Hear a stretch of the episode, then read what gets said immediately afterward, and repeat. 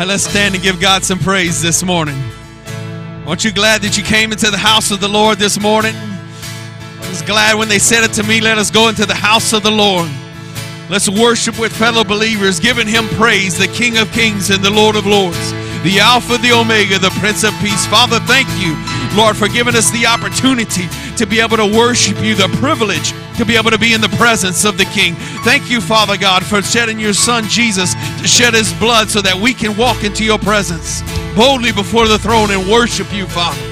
Thank you, Father. We worship the God who was.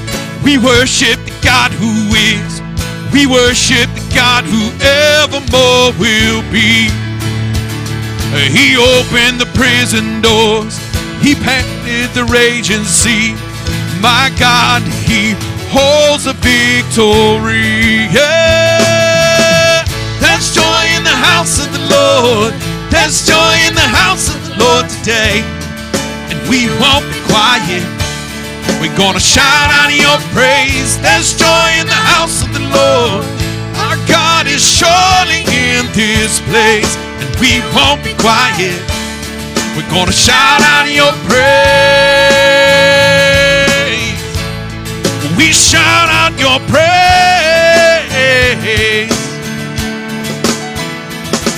We sing to the God who heals. We sing to the God who saves.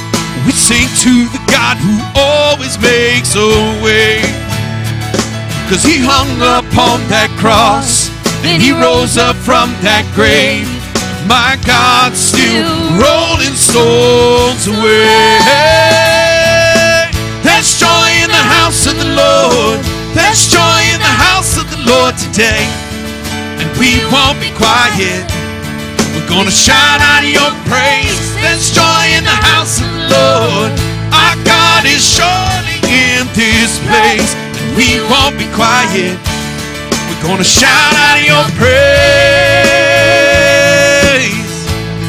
We shout out your praise.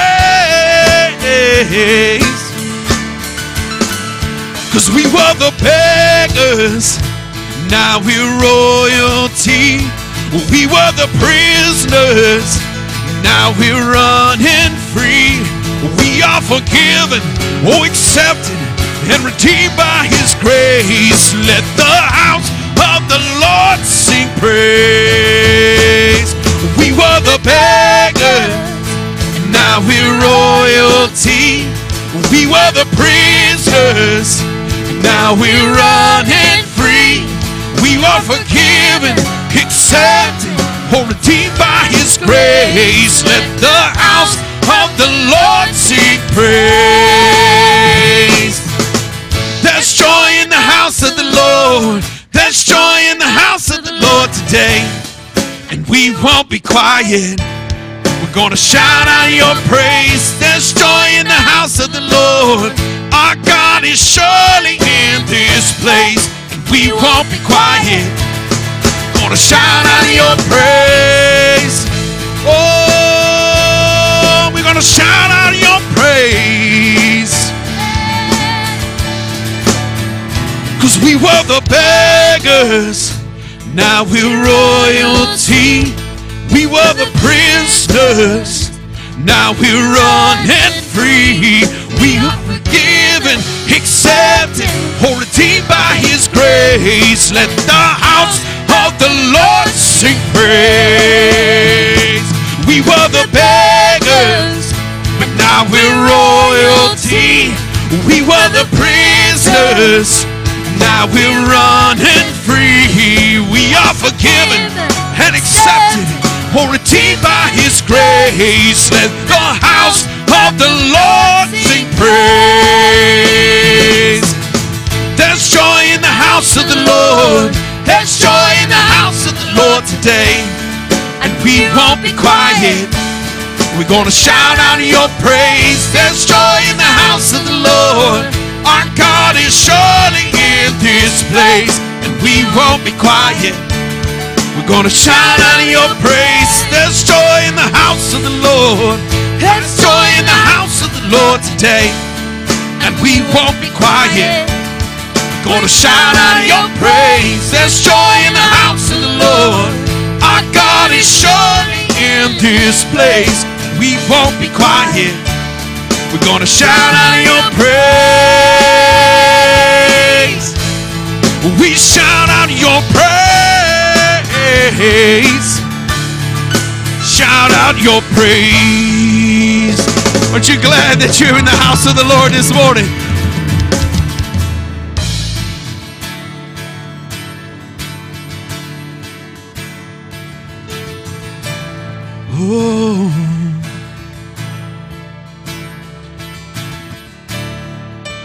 Walking around these walls, and I thought by now they'd fall. But you have never failed me yet. Oh waiting for change to come. Knowing the battle's won. For you have never failed me yet. Sing it again.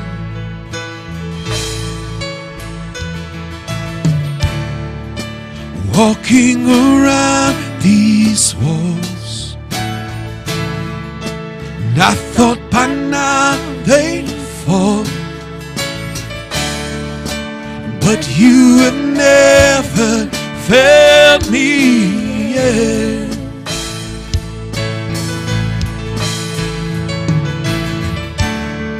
Oh, waiting for change to come. Knowing the battle's For you have never failed me yet.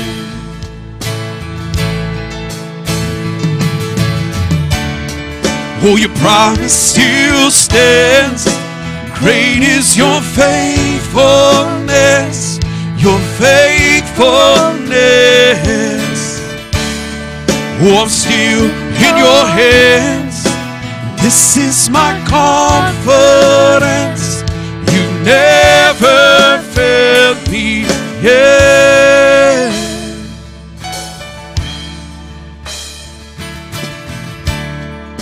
As I know the night won't last. Oh, your word will come to pass. Oh, my heart will sing your praise again.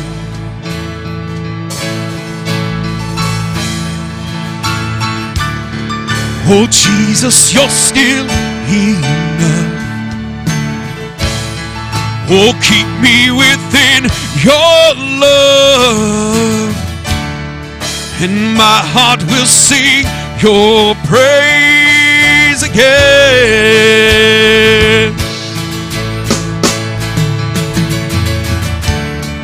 Your promise still stands. Great is your faithfulness, your faithfulness. I'm still in your hands. This is my confidence. You never failed me. Your promise still stands. Great is your faithfulness, your faithfulness. I'm still in your hands. This is my confidence. You've never failed me yet. Never failed me yet. And you never will, never will. Oh, never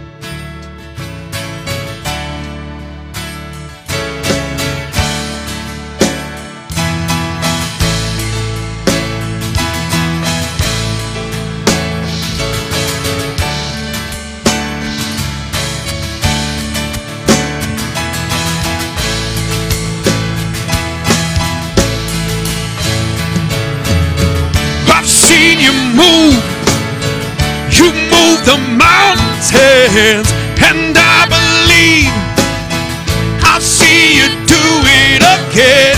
You made a way where there was no way,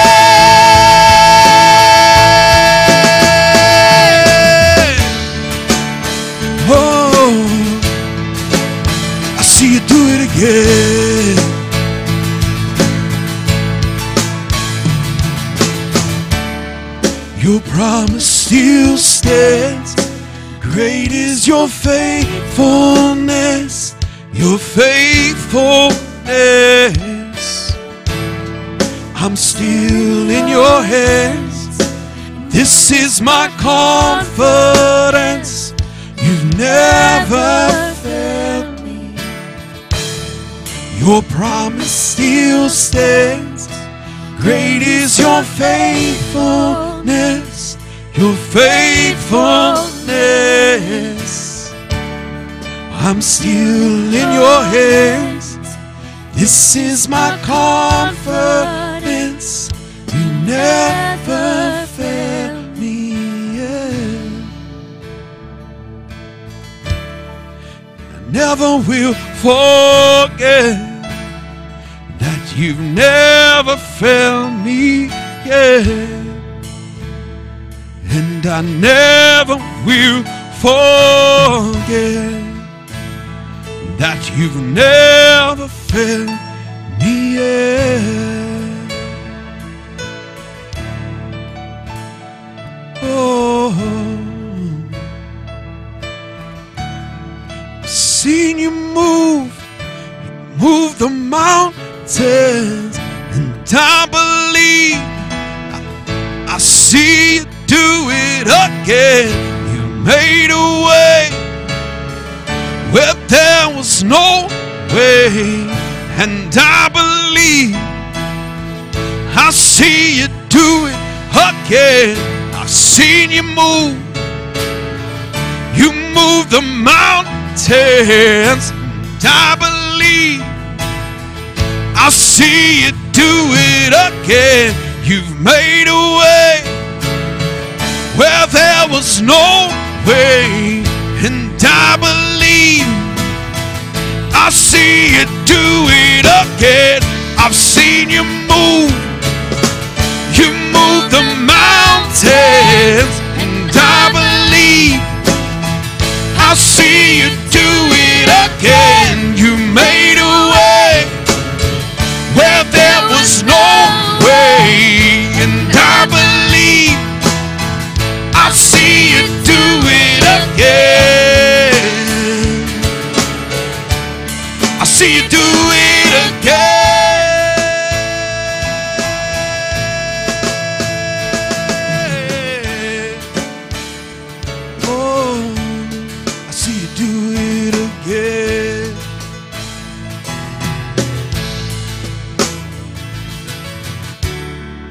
your promise still stands. Great is your faithfulness, your faithfulness. I'm still in your hands. This is my confidence. You've never failed me yet. And I never will forget that you've never failed me yet.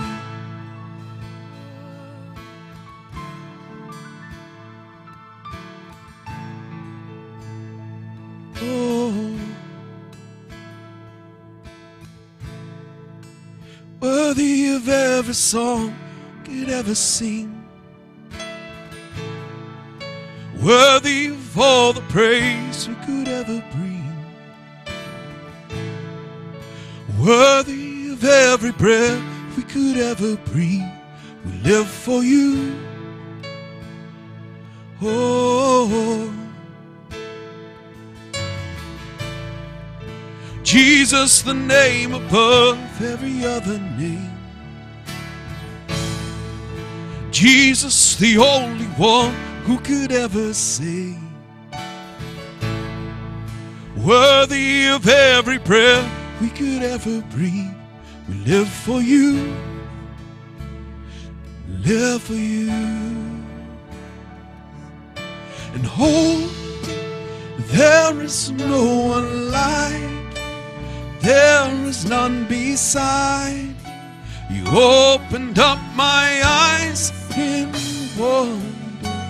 Show me who you are and fill me with your heart and lead me in your love to those around me. And holy, there is no one like you, there is none beside you.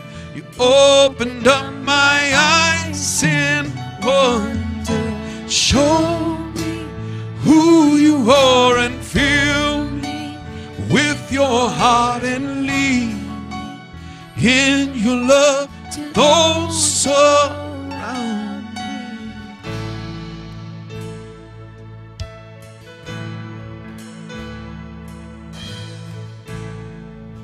Worthy of every song we could ever sing. Worthy of all the praise could ever bring. Worthy of every breath we could ever breathe. We live for you. Oh. Jesus, the name above every other name. Jesus, the only one who could ever save. Worthy of every prayer we could ever breathe. We live for you. We live for you. Cause you're holy. There is no one like you. there is none beside you.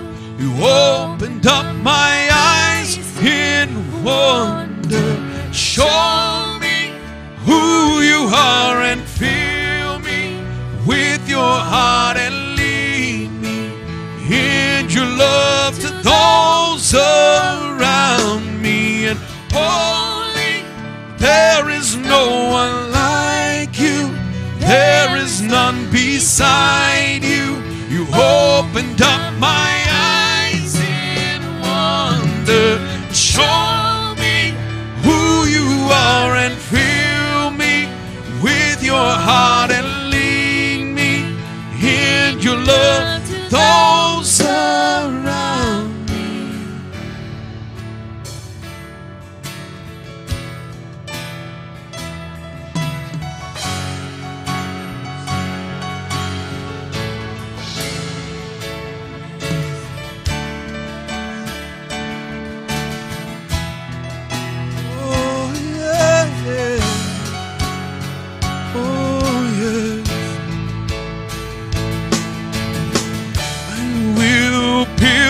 build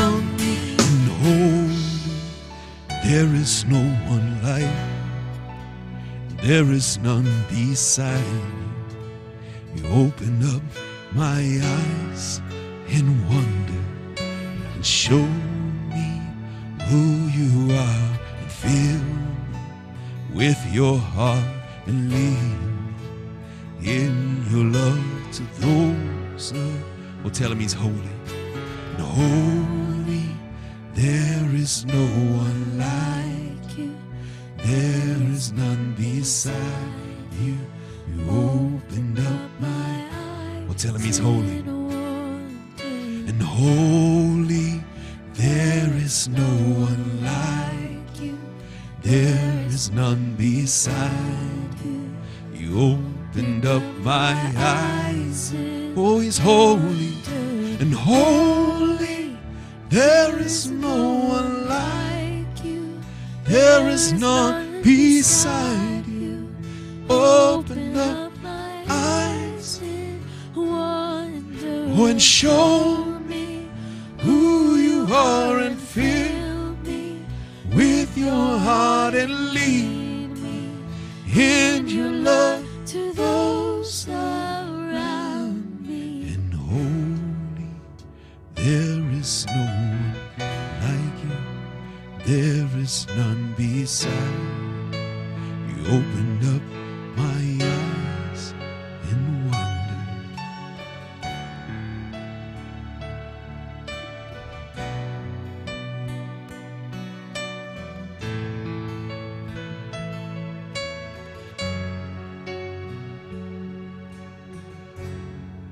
And praise is yours. And the praise is yours. You're the one we bow before. Reigning over us as we lift you up. You will reign forevermore. And the praise is yours. And the praise is yours. You're the one we bow before. Reigning over us as we lift you up. You reign forevermore. We'll sing again. And the praise is yours. And the praise is yours. You're the one we bow before. Reigning over us as we lift you up. You reign forevermore.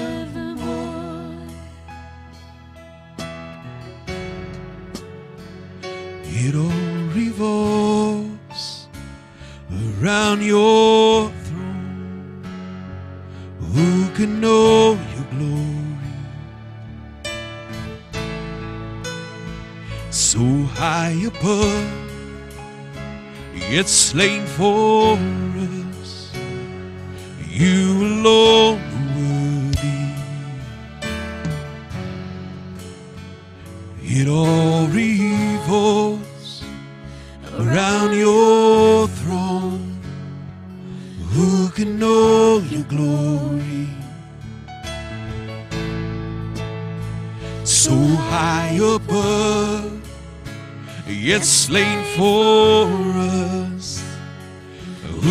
Know worthy?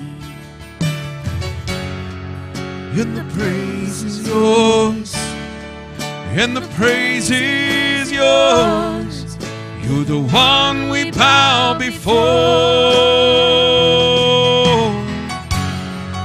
reigning over us as we lift you up. You reign forevermore.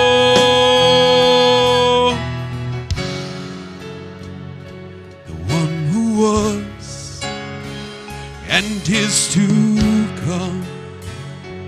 God of every moment, forever crowned exalted now. You alone are holy, and the praise is yours, and the praise is yours. One we bow before,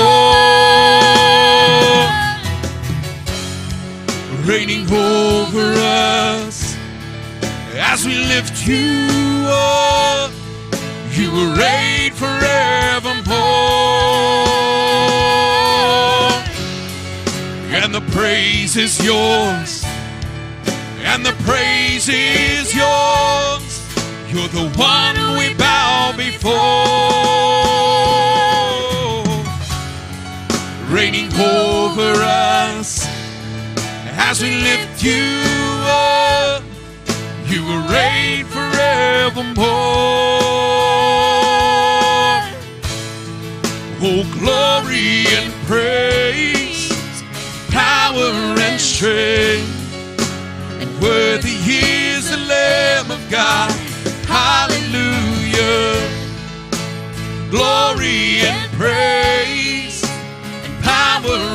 Power and worthy is the Lamb of God. Hallelujah. Glory and praise, and power and strength. And Worthy is the Lamb of God. Hallelujah.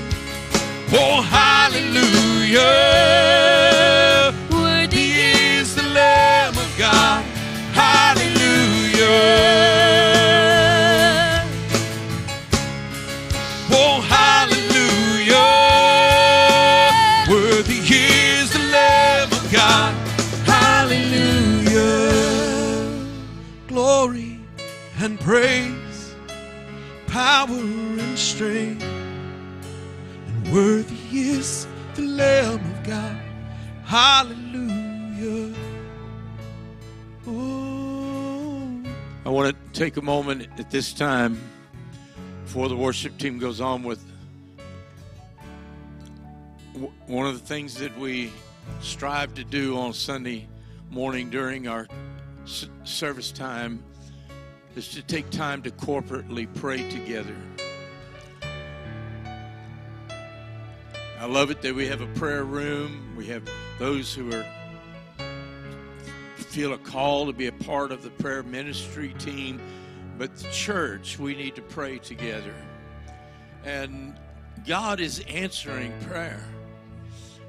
Just last week, Tiger led us in prayer for the lit crew that was headed back from Alabama, North Alabama. And we prayed for safety on the road and all of that. Justin's laughing. We heard it. We was listening. we had it on. they were listening to the service and and a few hours later you may have seen the post online they felt something was wrong and they got out and the tires which are not that old at all one of them had developed an egg on the side was about to blow and they were god just gave them safety for for on Wednesday nights we've taken most of the end of our Wednesday nights for the last year and a half praying corporately for different things. One of the things that we've prayed for has been that uh, that God would raise up righteous voices in our nation. Those who hear the Lord have a have a heart for God, that God would raise up influential people that would have a righteous voice. And, brothers and sisters, I don't know if you realize what took place this past week was an act of God. If you don't know the story behind the scenes, and there's a story the power brokers that be that have been controlling things, there, there was an agenda that was so deep and evil, it was unreal. And God just put a halt to it. And out of nowhere, we get a vote for a Louisiana senator who is not only a constitutional lawyer, he's a scholar in that area, but he is considered by the left ultra conservative and is knows the Bible, has a relationship with God, and the first thing he does as elected speaker is gather others to the house floor and bow in prayer and begin to pray. It it was an amazing thing to watch. I sat there watching it and I watched it and I thought I have not watched anything like this since like 9/11, you know. I said because what I'm seeing right now is on the balloting process, the first one he only had 24 ballots. And the ones that were in power and that were being pushed were three, four times ahead of him. And God just turned that thing, and a unanimous vote comes through on the on the Republican side. And next thing you know, Mike Johnson's in, in Speaker of the House. We've been praying, and God's answering prayer. I'm not saying He's the Savior of the world. He's not the He's not perfect in, but He knows the Word of God. He's a Christian. He's very outspoken, and uh, in that area. And I said, we now have someone who's second to the president in his position, the House Speaker. If something happens to the president, vice president, the House Speaker of the House becomes president.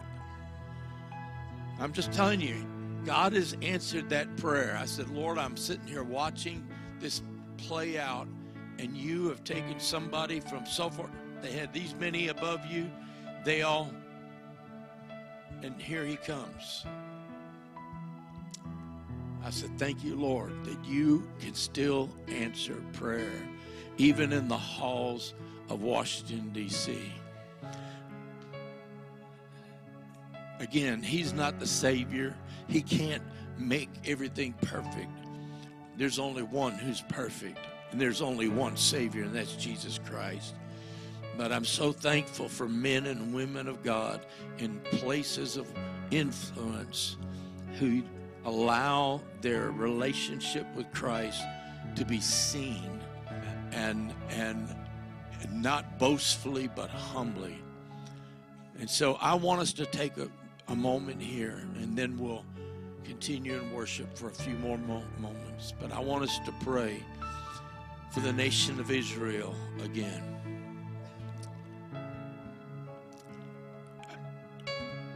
The spirit of anti Semitism that some of you have been here a while, you know I've taught on this before. It's a spirit. It is spreading like a virus around the world. And the sad thing is, we're seeing it here in the United States in unprecedented manner.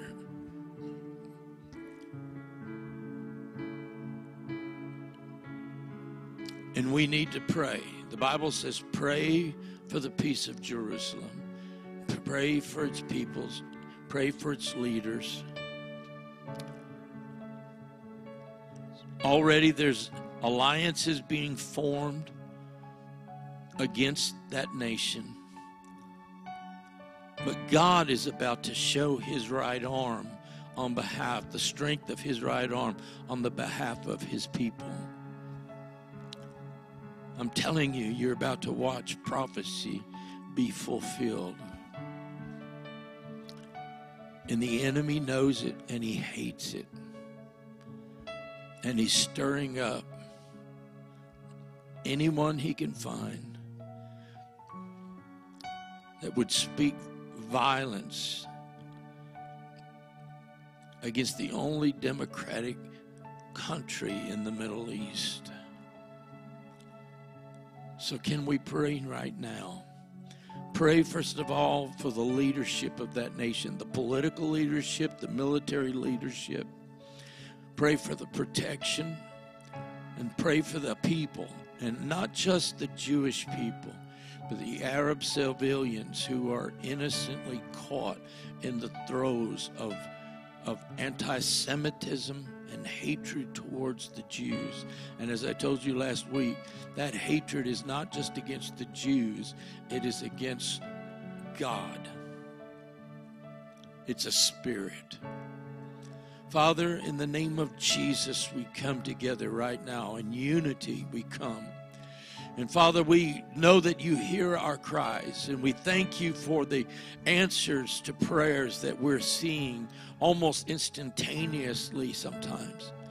But God, we lift up Israel to you as a nation, as a people. You have established it, you have decreed it to be. Therefore, God, it will not be erased from the face of the earth again.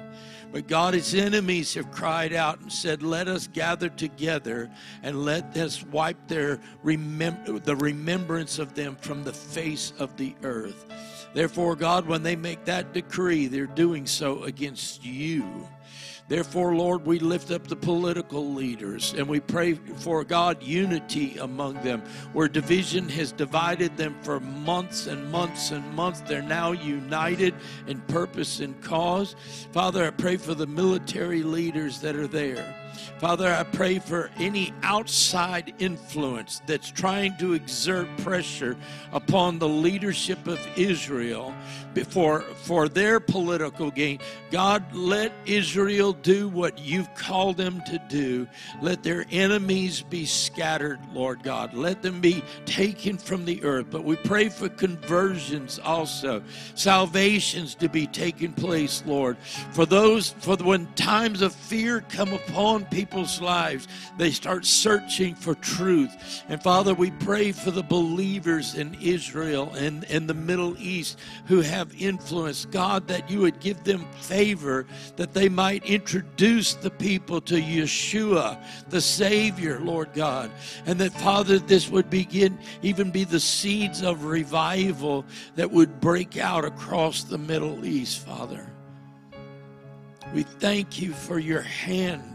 Let your word go forth and let it be fulfilled.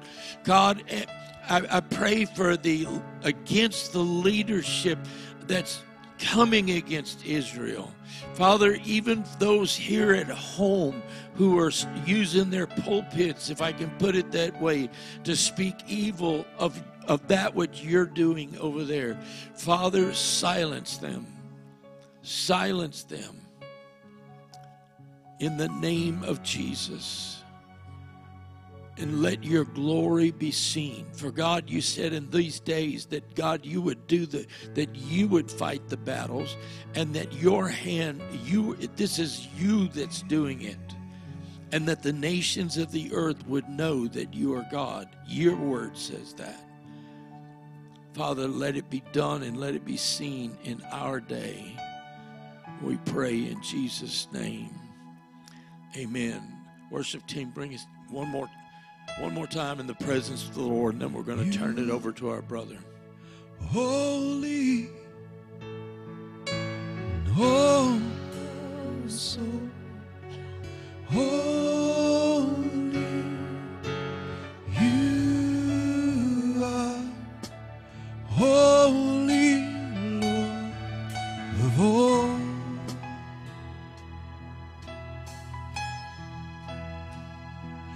saw the Lord seated on his throne. He was clothed in glory, exalted high. In the train of his robe,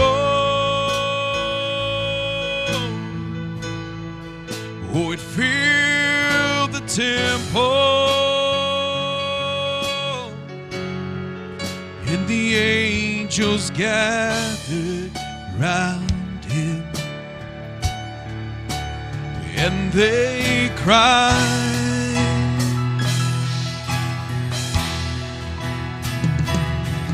That you are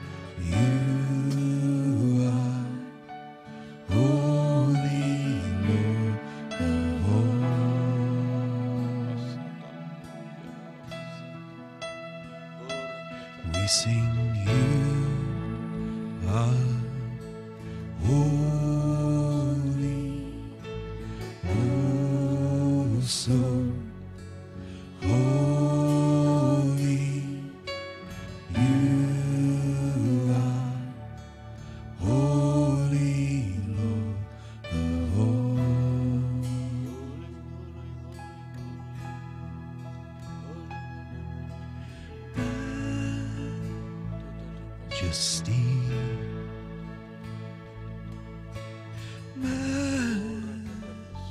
majesty. Your grace has found me just as I am. Empty head, but alive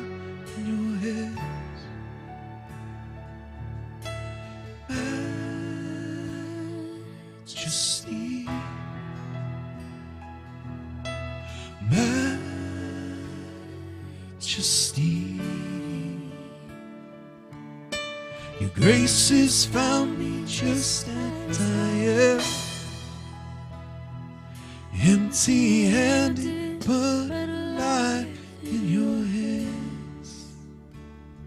We're singing majesty. Oh, majesty.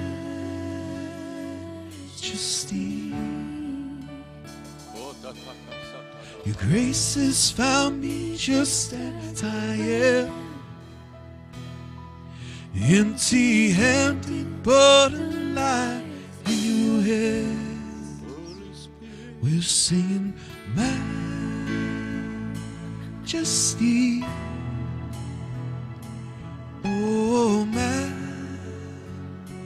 majesty. Forever I am changed by your love. In the presence of your majesty.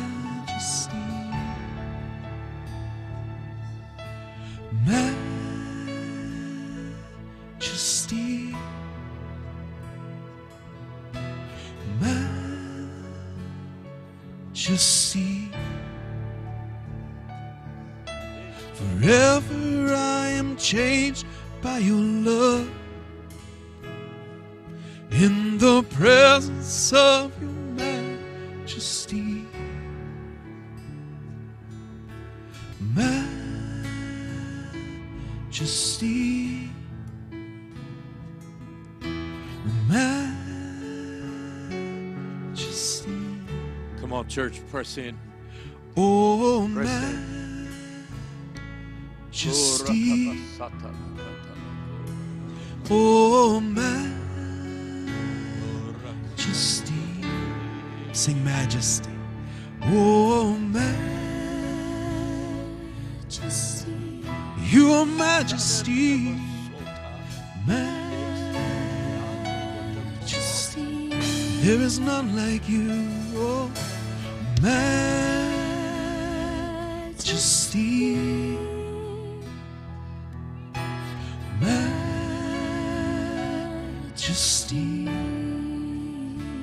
We're singing majesty. Oh, majesty. Lord, your grace has found me just as I am. Empty handed, but alive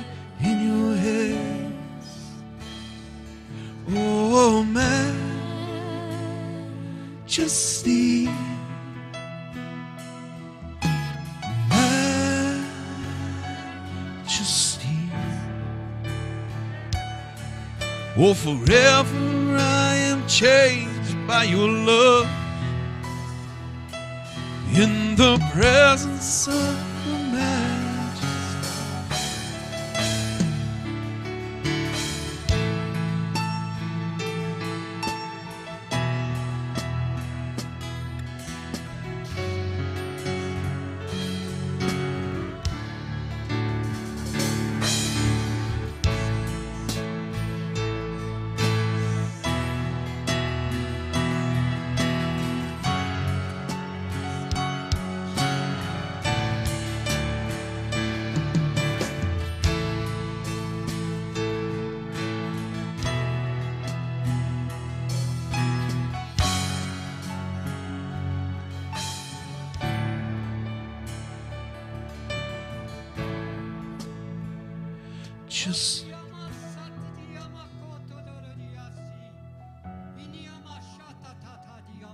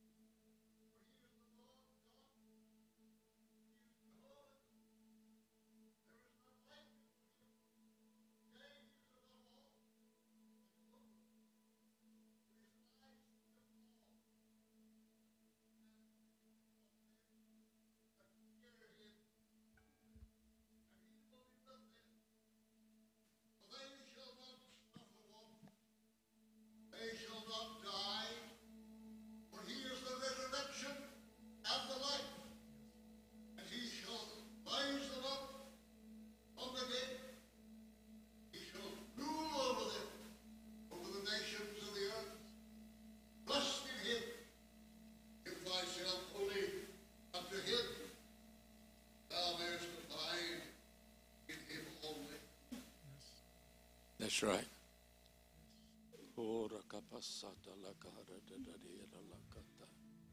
Hallelujah. Hallelujah.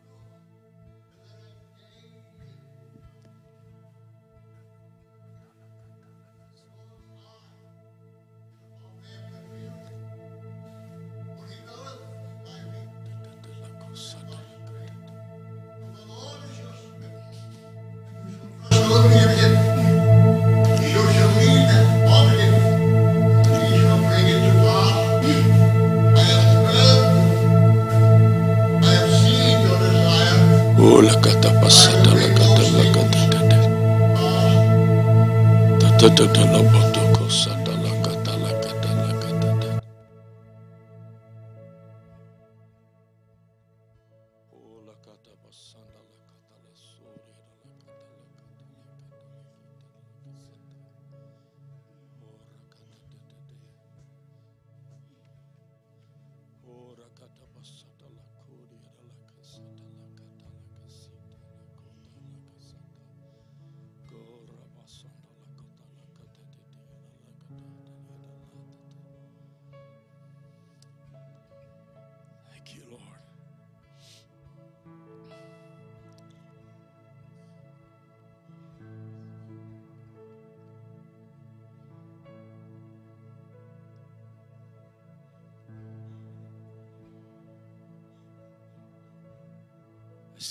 Holy Spirit would also say to us, Have I not told you time before? And have you not seen it come to pass? Therefore, this is not the time for fear, and this is not the time for doubt, but this is the time for faith. For I have planted within you, and I am releasing inside of you faith beyond measure, faith beyond anything you've experienced. As you get into my word and you take time in my presence, that faith will begin to exponentially grow. And you will find yourself thinking in ways that are not your ways, but ways that belong to me. And you will see things not in the way that you have seen them before, but you will see them as I see them. And you will not look at things and say that's impossible, but you will look at things and say that is with God, all things possible. God is working. God is at work even now in you, the Lord would say.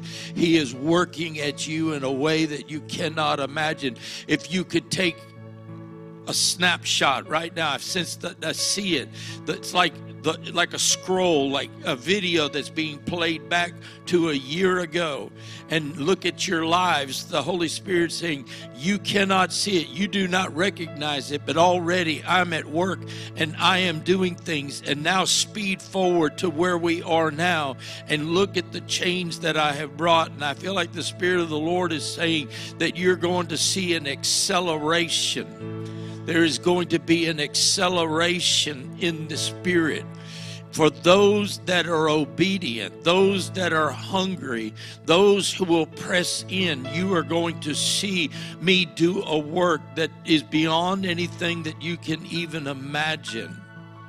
For I am not looking for the talented necessarily. I am not looking for those who hold high positions necessarily, but I am looking for those who will humble themselves before me and call upon me, and I will pour into them, that out of them may flow rivers of living water, that they might become conduits of my spirit, because there is a work to be done in this time and age. For fear is gripping the land, and in the time of fear, faith begins to stand out. For those who are full of faith are able to pick up small stones and a sling and stand before giants and watch them be brought down.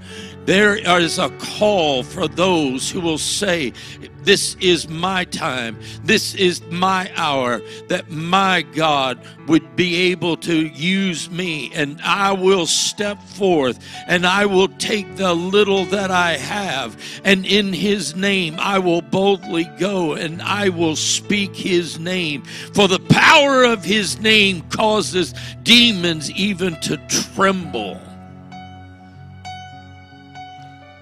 Father, let this be the hour. I hear all the time people say, I, I wish I lived in the days of the Bible. God, these are the greatest days for the church.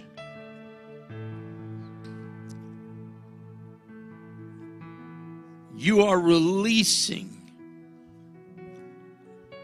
you are releasing an anointing and a, a- an unction, a boldness upon people who have been quiet and timid and reserved.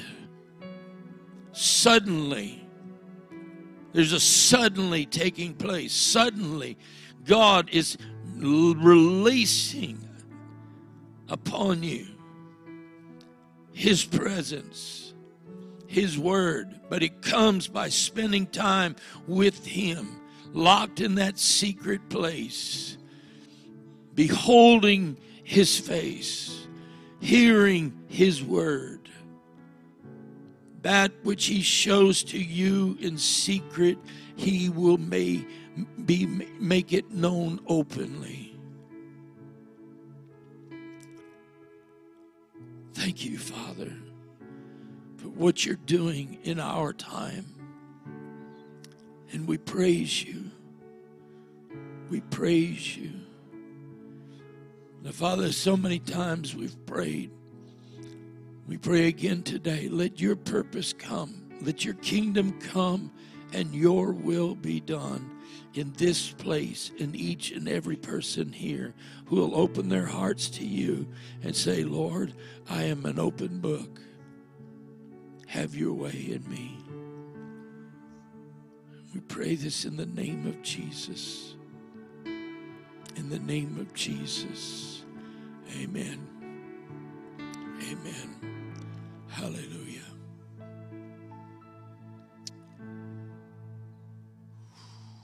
Thank you, Lord.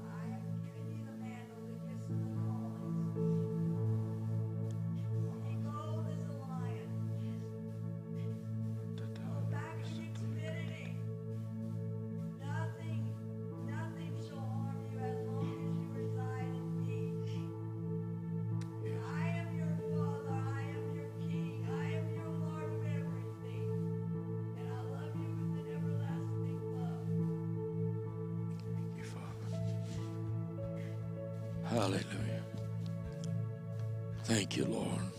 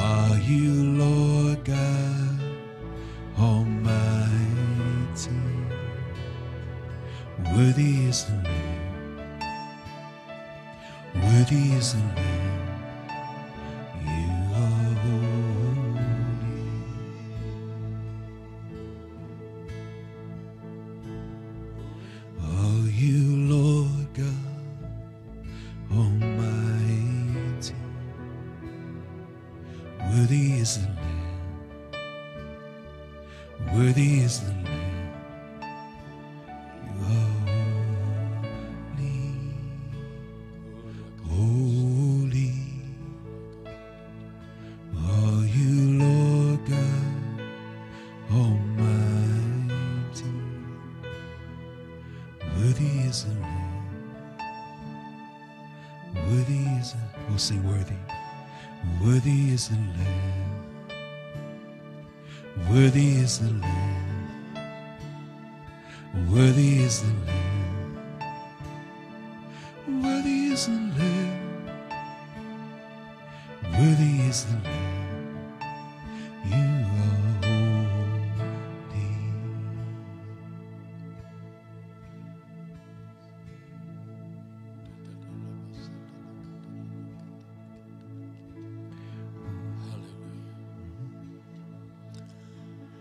some people might be watching or in here for the first time and thinking, what's going on? Why, why, why isn't we getting on with things?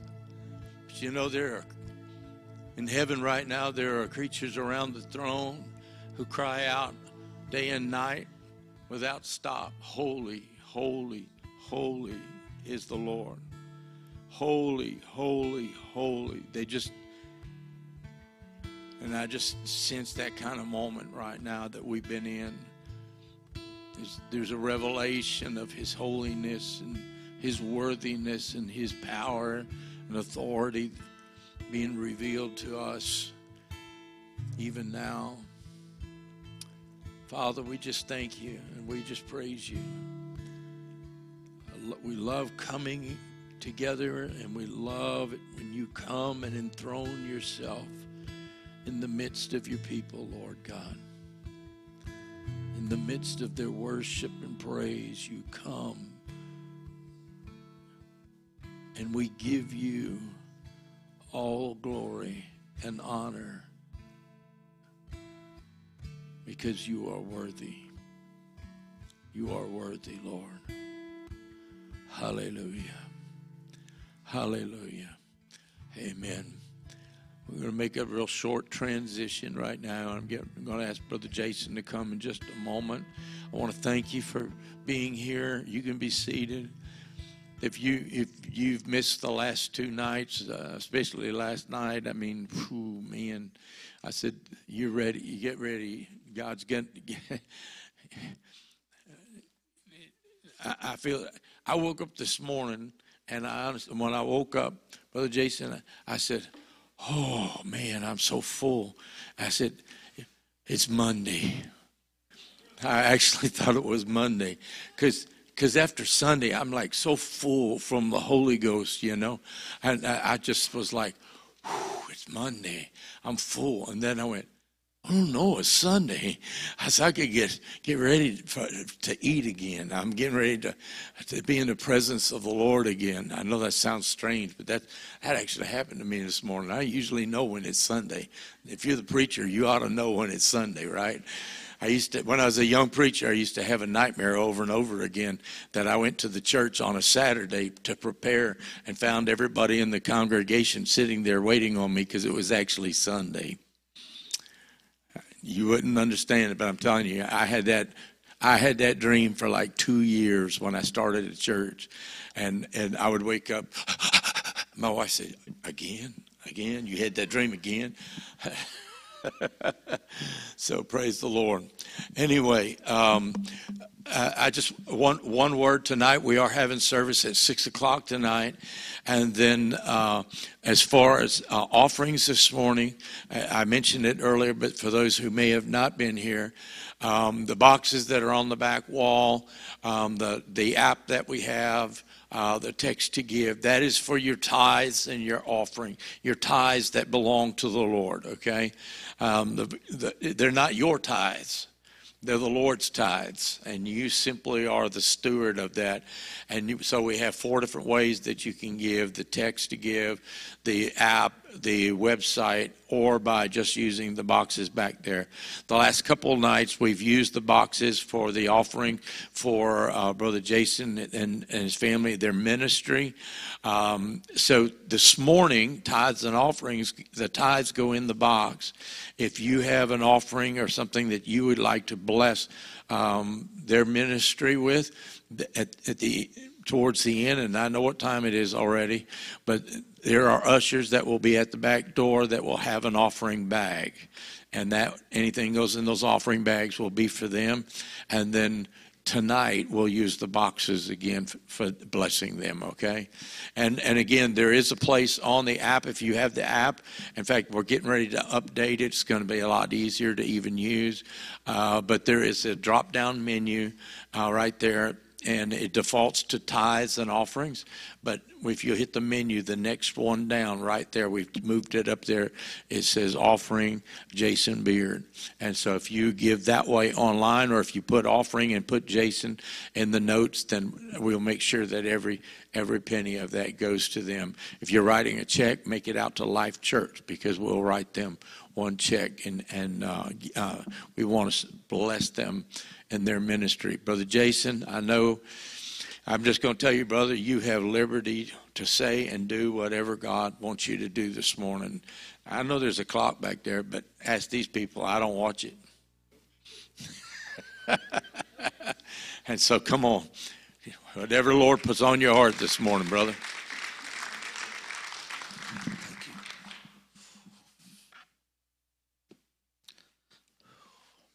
So I'm going to go ahead and say this. be released, go home, do what you want to do. Because we're not going to worry about the clock. So when you need to leave, leave. I understand we have children in the back or wherever they are, and when you need to go get your children, go get your children. Do what you need to do. Your moving around is not going to bother the Holy Spirit. Okay?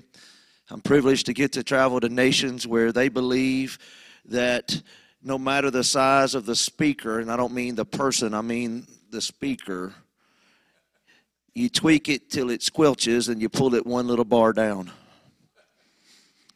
And in America, if the sound system squelched, we would say the Holy Ghost was offended. I've been in multiple services where the sound system squelched and the Holy Ghost was not offended. I'm just letting y'all know. Okay? Because what happens is is when the sound man leaves the sound where he's sitting, someone else is going to walk up and tweak it some more. And it's going to squelch again. And guess what? The Holy Ghost didn't leave then either. Okay? So we just welcome the presence of God, Father, and we just come alongside what you're doing this morning, and we say yes and amen. So, God, speak to our hearts. Change us, God. Conform us to your image, to the image of your Son. In your image we were created, God. So in that image we want to become every day more like you. That is our heart's cry in this place this morning, God. The very fiber of our beings, the very essence of who we are, is the yearning to be like you.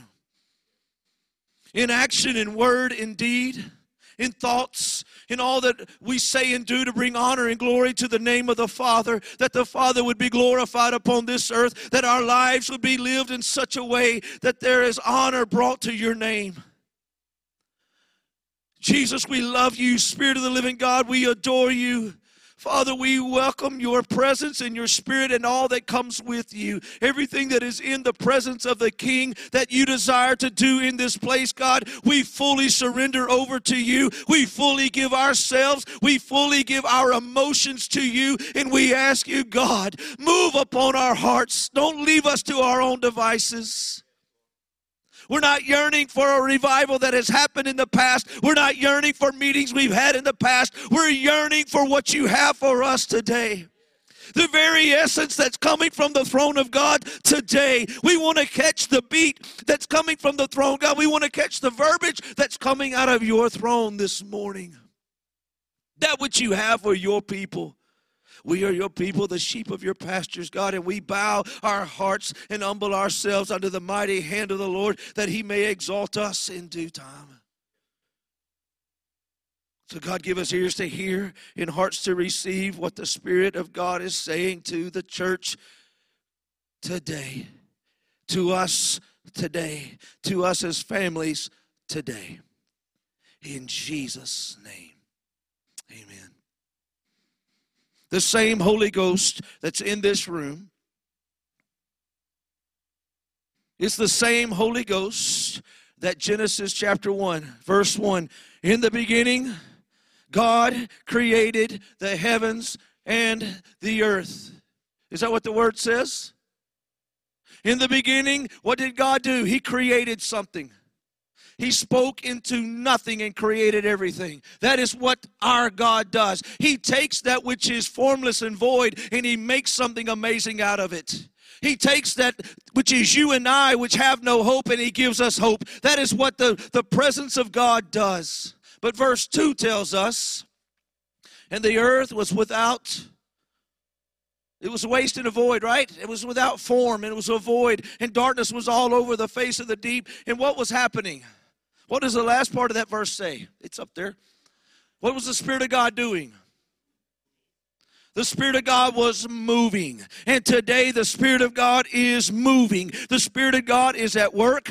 My brother said it a moment ago do not be in fear. We've got to come out of fear and get back in faith and trust the presence of God. I understand there are wars, there are rumors of wars, and there are earthquakes, and there's pestilence. But guess what? Jesus said, Look up, for your Redeemer draweth nigh. He didn't say get afraid. He said, I'm close to coming back. That's what he said. Look up, your Redeemer draweth nigh. I don't know when he's coming, but I do know this He is coming. I don't know the day, the hour, but I know a season, and I believe we're in a season when the King of Glory is going to come back. Who is the King of Glory? He's the Lord strong, and He is not a weak God. Your grandmama's little precious karaoke cabinet over there with her little precious moments, little figurines, that's not the Jesus I serve. He is the lion of the tribe of Judah. He's the radiance of the glory of the Father. He is the bright and morning star. He is the Prince of Peace. He's the everlasting Father. He is the Lord of glory. And I'm telling you, He is still Emmanuel, God with us. And the same God that is with us is still with Israel.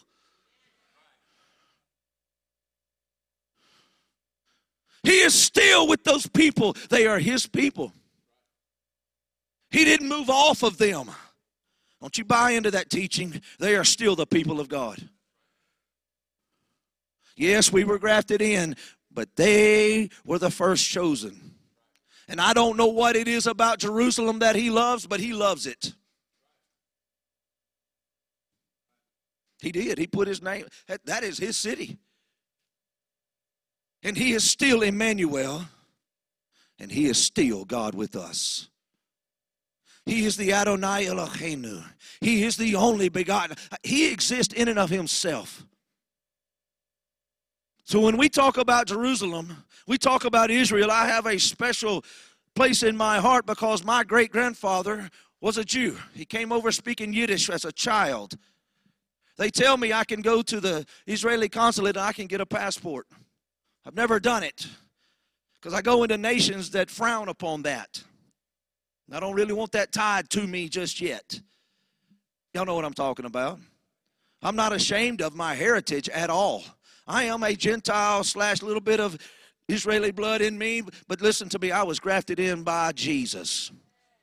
The blood. The blood.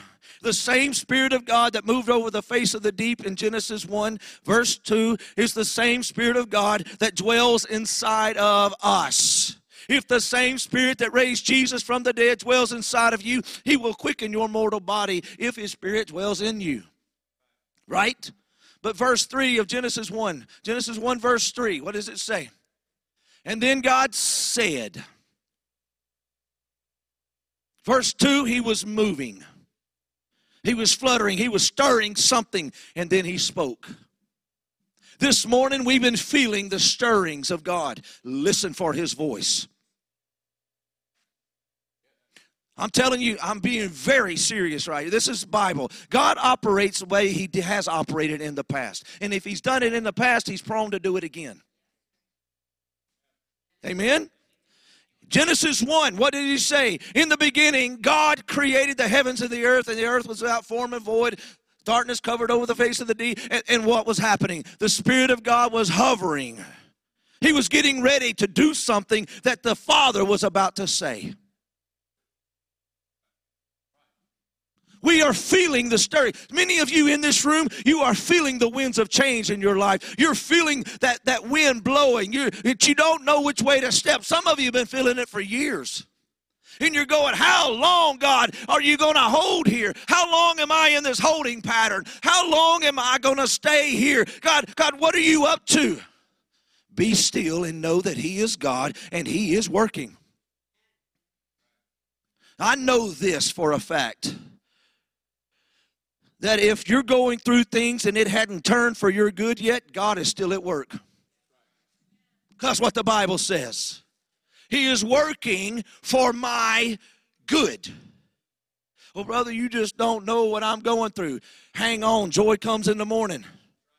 Come on, hang on. You got to learn how to hang on for a minute. You got to learn how to hang in there and trust God even when everybody else has abandoned you. I'm not saying you're Job, but some of us feel like we're going through stuff like Job. Eh, but Job was a man of righteousness. Let's start there. If you're going through stuff and you're a person of righteousness, come on, let's grab a hold of right here and let's keep trusting God. You've been believing for your grandchildren, your children, your, your, your, your, your, your business, whatever it is you're believing God for, don't stop. I'm here to encourage you in these services. Don't stop believing in the presence of God. Look, I have been in nations I've been in, in Vietnam now eight times, and I've been in, in, in places where you're, you're underground and you're hiding and you're preaching and you're doing the kingdom of God, and all of a sudden you realize God is not stopped by walls. Doesn't matter where we're meeting. I've been in, in, in places where they sewed, uh, y'all know the deer corn bags that we use, those bags? They sew them together and they make a tarp out of them to keep the sun off of you while you're in service, off the children, off of the, the families, because it's so hot the children just begin to pass out. So they'll sew these little bags together, and, the, and you're standing. God is not stopped by those bags. He's not looking for a building that's beautiful to come inside. Let me tell you what he's looking for. He's looking for a heart to come inside and abide in and move upon and do something. And I'm telling you this morning, God's been in these services. God's been moving this morning. It was amazing. It, it has been amazing, and it's still amazing. But as he's stirring, you better get let better get ready to listen because he's going to speak to those that are listening. That is the way the Word of God is. You go back and you study these guys that heard God, that were moved by God, and watch what happened in their lives. There was an encounter and God spoke. There was something, and He mentioned it a moment ago. And suddenly, I encourage you go read your Bible and do a word study on the and suddenlies of the Bible. In the middle of all of it, God is at work and God is moving. This morning, something personal happened in this room that nobody will know about except maybe my wife or my children. I have a song in my playlist that I've had in there for years. That song we sang, You Are Holy, Holy Lord of All. I've never been in a service where they actually sang it in the service, but it is in my worship, my, my prayer, prayer list. If I'm in my prayer room praying, that song is in my prayer list. Uh, playlist. Thank you. It's in yeah, it's in that thing. It's in my Spotify playlist, and I love it. It just takes me. And whenever he started, y'all know how certain songs just kind of you you into that thing. Here's the thing about songs. What is the Holy Ghost in today? What does he want to hear today? What's he wanting from you today? You know how sometimes we come in here and, and, we get all excited and man, it's, it's just getting it and we're dancing and the next time we come in, it's just soft and somber and everybody's laid out. What is the Holy Ghost into? What is he wanting from you? Does he want wanting worship? Does he wanting praise? What is he want? You got to hear what the Spirit of God is saying, and they're going to follow what to their best ability, the same way you have to do at home. Okay? The Spirit of God is moving for those that are listening. The Spirit of God is speaking for those that are listening. I'm trying to tell you this morning, you're needing insight, you're needing revelation. Listen, be still and know that He is God. Stop waiting on a man or woman of God to walk up to you and give you a word. If somebody gives you a word from God and God has not already begun to speak to you, you better put that thing over there somewhere. If it doesn't line up with what you're already feeling, you better put it somewhere else. If it does not 100% line up with the Word of God, you throw the whole thing out. Just telling you, there are people, they live their whole lives off of words that men and women of God gave them. And then they end up in trouble going, but God said. God does not tell men to divorce their wives to go marry another woman. Does not do it. I've had several people tell me, God told me to leave her and go marry her. That was not God. That is not the way God works. He hates divorce. He still hates divorce, period. Well, she wasn't serving Jesus. I'm telling you, the Bible says God hates divorce. Women, if your husband is not loving Jesus today, the preacher is not your answer, you're your own answer. Go read Peter. Go live the lifestyle in front of your husband so that he will see what God's doing in you and be drawn to it. Are we here this morning? What does Revelation chapter 3 say? Revelation chapter 3, verse 12. He that overcometh I will make him a pillar in the temple of my God, and he shall go out thence no more. And I will write upon him the name of my God and the name of the city of my God, the new Jerusalem, which comes down out of heaven from my God, and mine own new name. That first part of that verse, what does it say right there? He that does what? Jesus said, He that overcomes to the end shall be. Okay, so he that, that overcame, and how do you overcome? By the blood of the Lamb, by the word of your testimony, and you love not your life even when faced with death. Okay? How do we overcome? By the blood of Jesus. Let me just say it again. There's no other way by which you can be saved. There's only one name, in whatever language you want to cry it out. Doesn't matter to me. He's holy. And he that overcome, serving the holiness of heaven, that love not your life, even when faced with death, to that person, I'm going to make you a pillar in the temple of my God. I don't have a pillar, but what I do have is a four by four post. It's about the right size for a deer stand. Would you agree this is a four by four post? What can it be used for? All kinds of things. Not at this length, it's kind of limited, but if it was an 8 foot or 10 foot or 16 foot, what could it be used for? Building all sorts of things and holding all sorts of things up. What does a pillar do? It supports. I'm going to make him a support. Where? In the temple of my God. You know what God is trying to bring the church into today? That right there. You know what He's trying to make out of you today?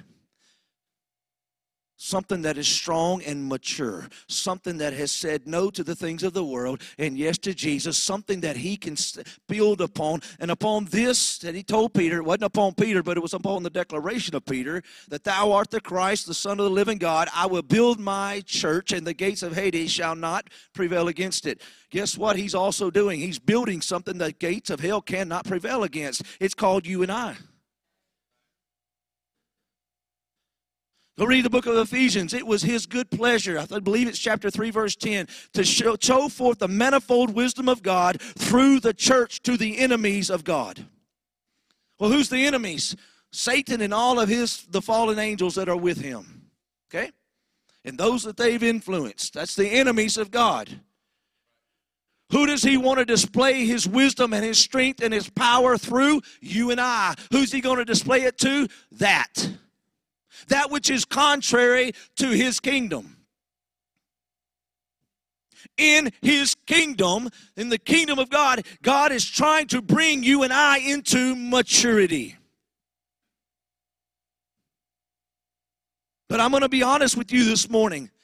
We have pastors all over the nations and all over America that have not stepped into maturity. We have preachers preaching today that God didn't even call. This is in the kingdom of God, there is not a see a need, fill a need. In the kingdom of God, there's a be led by the Holy Ghost, and that's it. Just because you see something doesn't mean you give to that. You better hear from heaven because you might be giving into demonic kingdom stuff. Well, it looks right. Well, well, but did the Holy Ghost say? Because you're going to stand before God and give account for every little red penny that came through your, your hands, and you're going to give an account for what you did with it. Where did you give it? What did you tie yourself to by your giving? What did you tie yourself to by your your blessings up on that. And I'm telling you today, we've got so much false out there that you better be led by the Holy Ghost. Amen. I agree too. Look at Galatians chapter 2. Galatians chapter 2, look at verse 1. Actually, for the sake of time, we're not going to look at verse 1. We're going to skip down. Look at verse 9. Galatians chapter 2, look at verse 9. What does it say? They were perceived, I'm, I'm catching this in the middle. You can go back and read it later, but because of time, I'm going to catch this in the middle of this. I'm not taking these verses out of context. You can go back and read it. Because if there's something preachers are notorious for, it's taking a couple of scriptures and making it say what they want it to say. Okay? Let's pick this up in the middle, and it says, And when they perceived that the grace was given unto me, and James and Cephas and John, those who were reputed to be what? Pillars. They were reputed to give to be known as pillars. And they gave unto me and Barnabas what? The right hand of fellowship that we should go into the Gentiles and they unto the circumcision. Y'all see my post? What was Peter known to be? That right there, something that holds the church up. What was James, Peter, James, and John? What are they known for? Being with Jesus.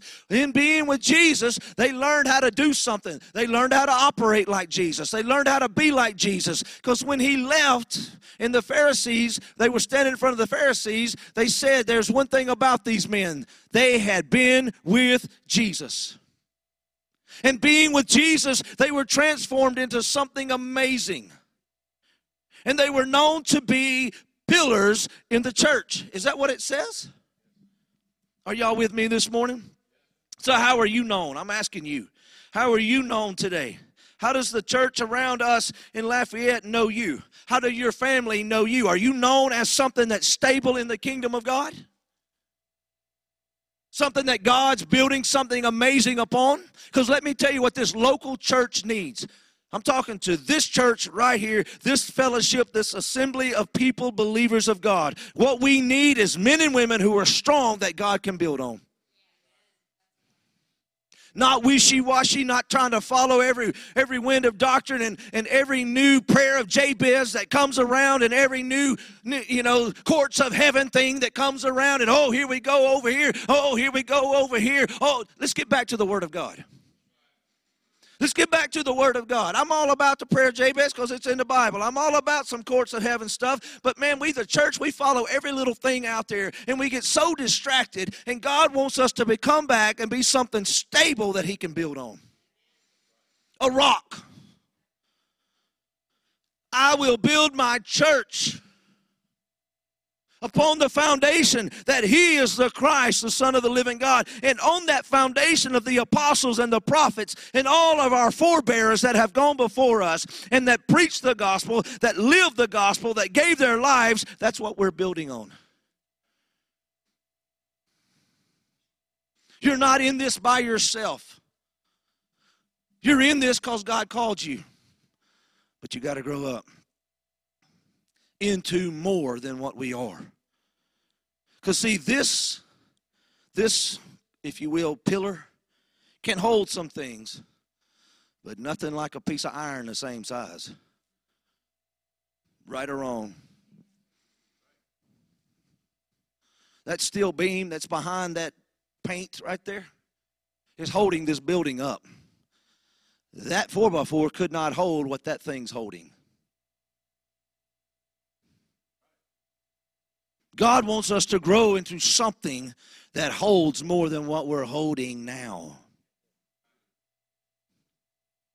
We need, we need men and women of God who can stand in those doors out there, and when people begin to walk in, man, just the Holy Ghost starts speaking through them. You just start, and it starts out here in the parking lot. And by the time people come, let's go read uh, 1 Corinthians 12 through 14 and watch what happens in the church. It's not just about tongues coming out in the interpretations. That's awesome, but we need more than that. We need the prophecy thing happening. And I don't mean where somebody stands and prophets. I mean where that personal thing of knowing where you were last night and what was going on and what God says about it. But in order to be in that and to do that, we got to grow up. But do y'all see that verse where they were reputed? They were it was it was known to be that they were pillars in the church. Do y'all see that? Okay, skip down. Look at verse 14.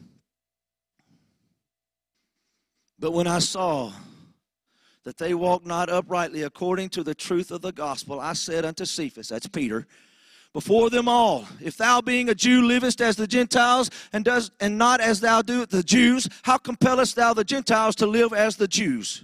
What's happening here, if you'll finish reading those verses, you're going to find that Paul comes in and rebukes Peter because when the Gentiles were around, Peter wouldn't eat with them, and he acted like one thing around the Jews and another thing around the Gentiles. You can go back and read it.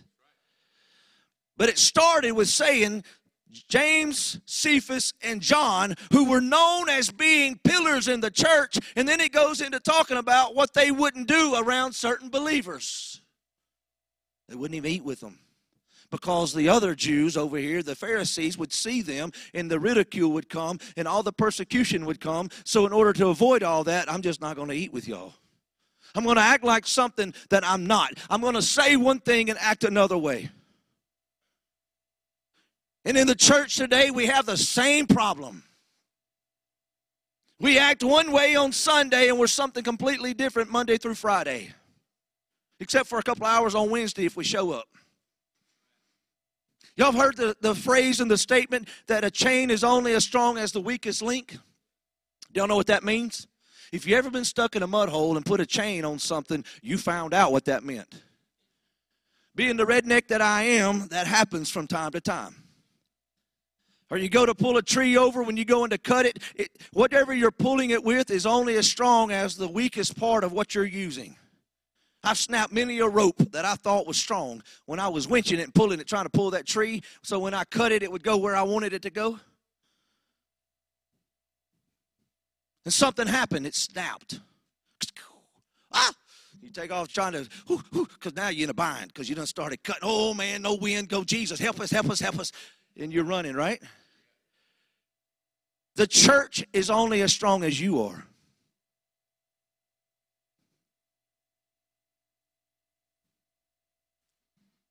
The church is only as strong as you are. I'm not talking about your neighbor, the person next, I'm talking about you. Every individual in this place.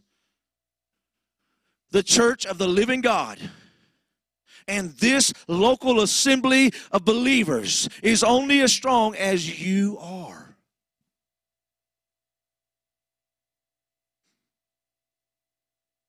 What do you appear to be? because your family knows the truth. You come in here and we act like we're something, man. We, we just smile and we greet everybody, and somebody's kids looks at you and goes, Man, I wish my daddy was like you. But your kids look at you and go, You don't want a daddy like my daddy. Because they know the real you. It's one thing to come in here and lay on the floor and shout hallelujah and say amen. It's another thing to walk out of here and live everything you said in here. It's one thing to come in here and, and, to act like I love my wife and put my arm around and, and embrace her. And it's another thing to go out there and as soon as we get in the car, we begin to argue and fight. I leave from in here singing, You are holy. And the next thing I know, I got I got Travis Tritt or whoever, country singer, rap singer playing on my radio in my car. And we call ourselves people of God. First thing we do when we get home, flip on the TV to see what the score is. We've got people in the church that know more about football and baseball than we know about the Word of God.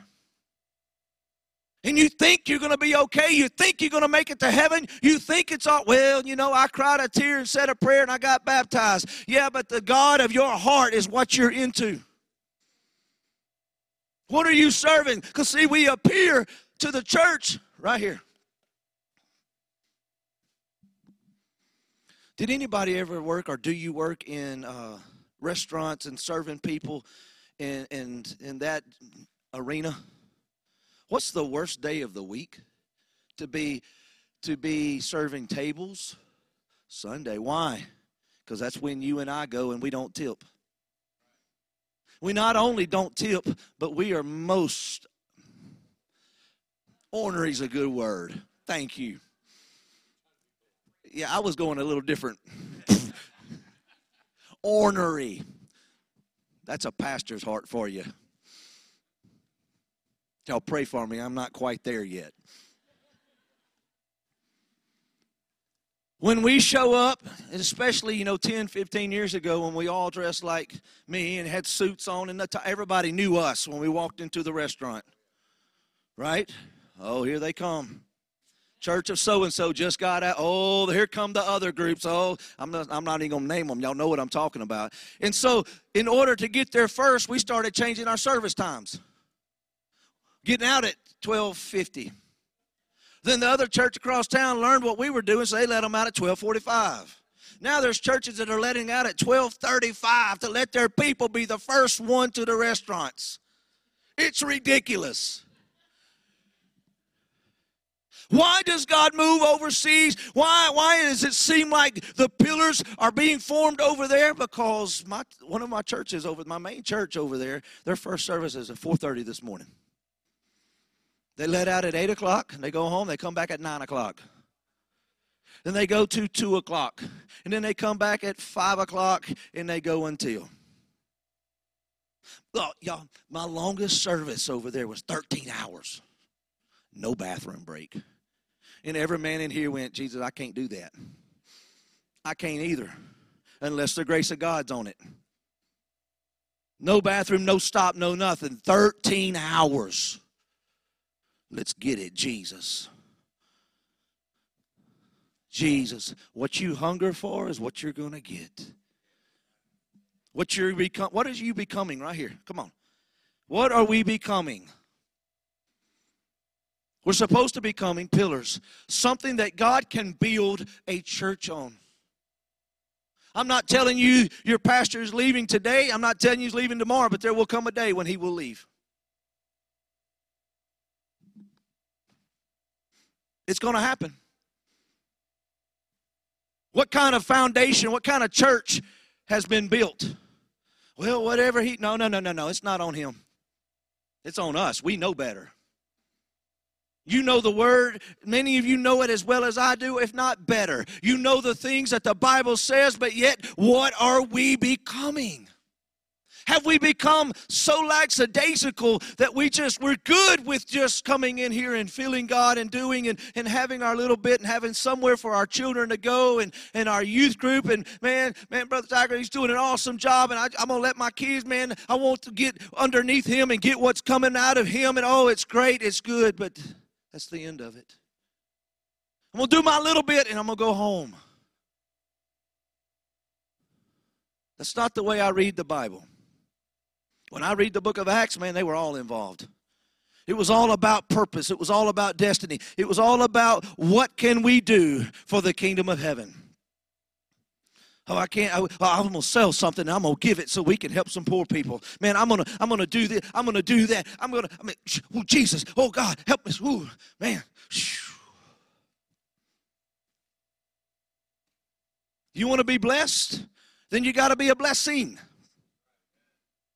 You want righteousness, and you got to sow seeds of righteousness. You want seeds of, of, um, you want blessings coming at you. You got to plant some seeds of blessings. I'm about to tell you a story. It's a true story. It actually happened in your parking lot about four years ago. Next month. I don't even think I've told you. At the time, someone was sending us uh, really nice shoes, athletic shoes, and we were giving them to people all over. And we brought a truckload of shoes down here. My son Judah and I met you right outside, right or wrong. It was December because he was out of Christ for the Nations his first year, so I know it was almost four years ago. We pulled out from underneath your overhang right here, went across town to see Brother David Miller, friend of mine, and we met with him in his office. We got up to leave. As we're leaving, my phone is ringing. Now, let me pause the story. Two days before was a Tuesday. We'd had a prayer meeting. After the prayer meeting, I'm standing in my bathroom brushing my teeth. Yeah, I brush my teeth too. I know some of y'all don't think so in that prayer line. Y'all probably don't think I ever brush my teeth. I actually do. I did this morning just for you. I'm standing in my bathroom, brushing my teeth, talking to my wife as we're getting ready for bed because we have a rule. In our house, we don't go to bed unless we brush our teeth together. That way we go to bed at the same time. Are y'all with me? That's just our house. That's my wife and I. In fact, I get in trouble if I get up in there and start putting my toothpaste on my toothbrush. You, you didn't say anything. Here she comes. Yes, ma'am. I'm sorry. I'm brushing my teeth, and we're discussing. We have a uh, Nissan Armada at the time, and it was just falling apart. We was having all kinds of trouble with this vehicle, and I looked at her, and remember, I'm a man of faith, right? I looked at my wife and I said, "If God doesn't do anything by the end of the month, we're gonna have to do something." Two days later, I'm here. I'm gonna go across town. I get in my vehicle. My phone is ringing my phone is going, I'm, I'm answering it. He's in the truck, he can attest.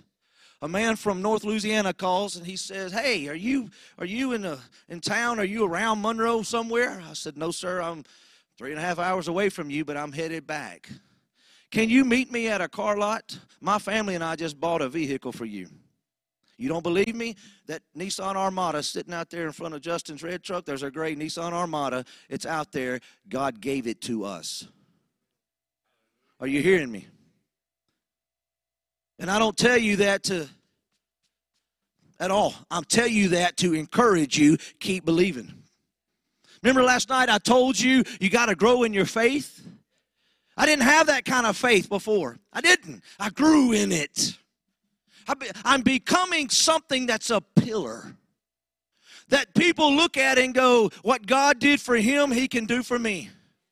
We used to sing the old song, What God has done for others, He can do for me. I remember that old song?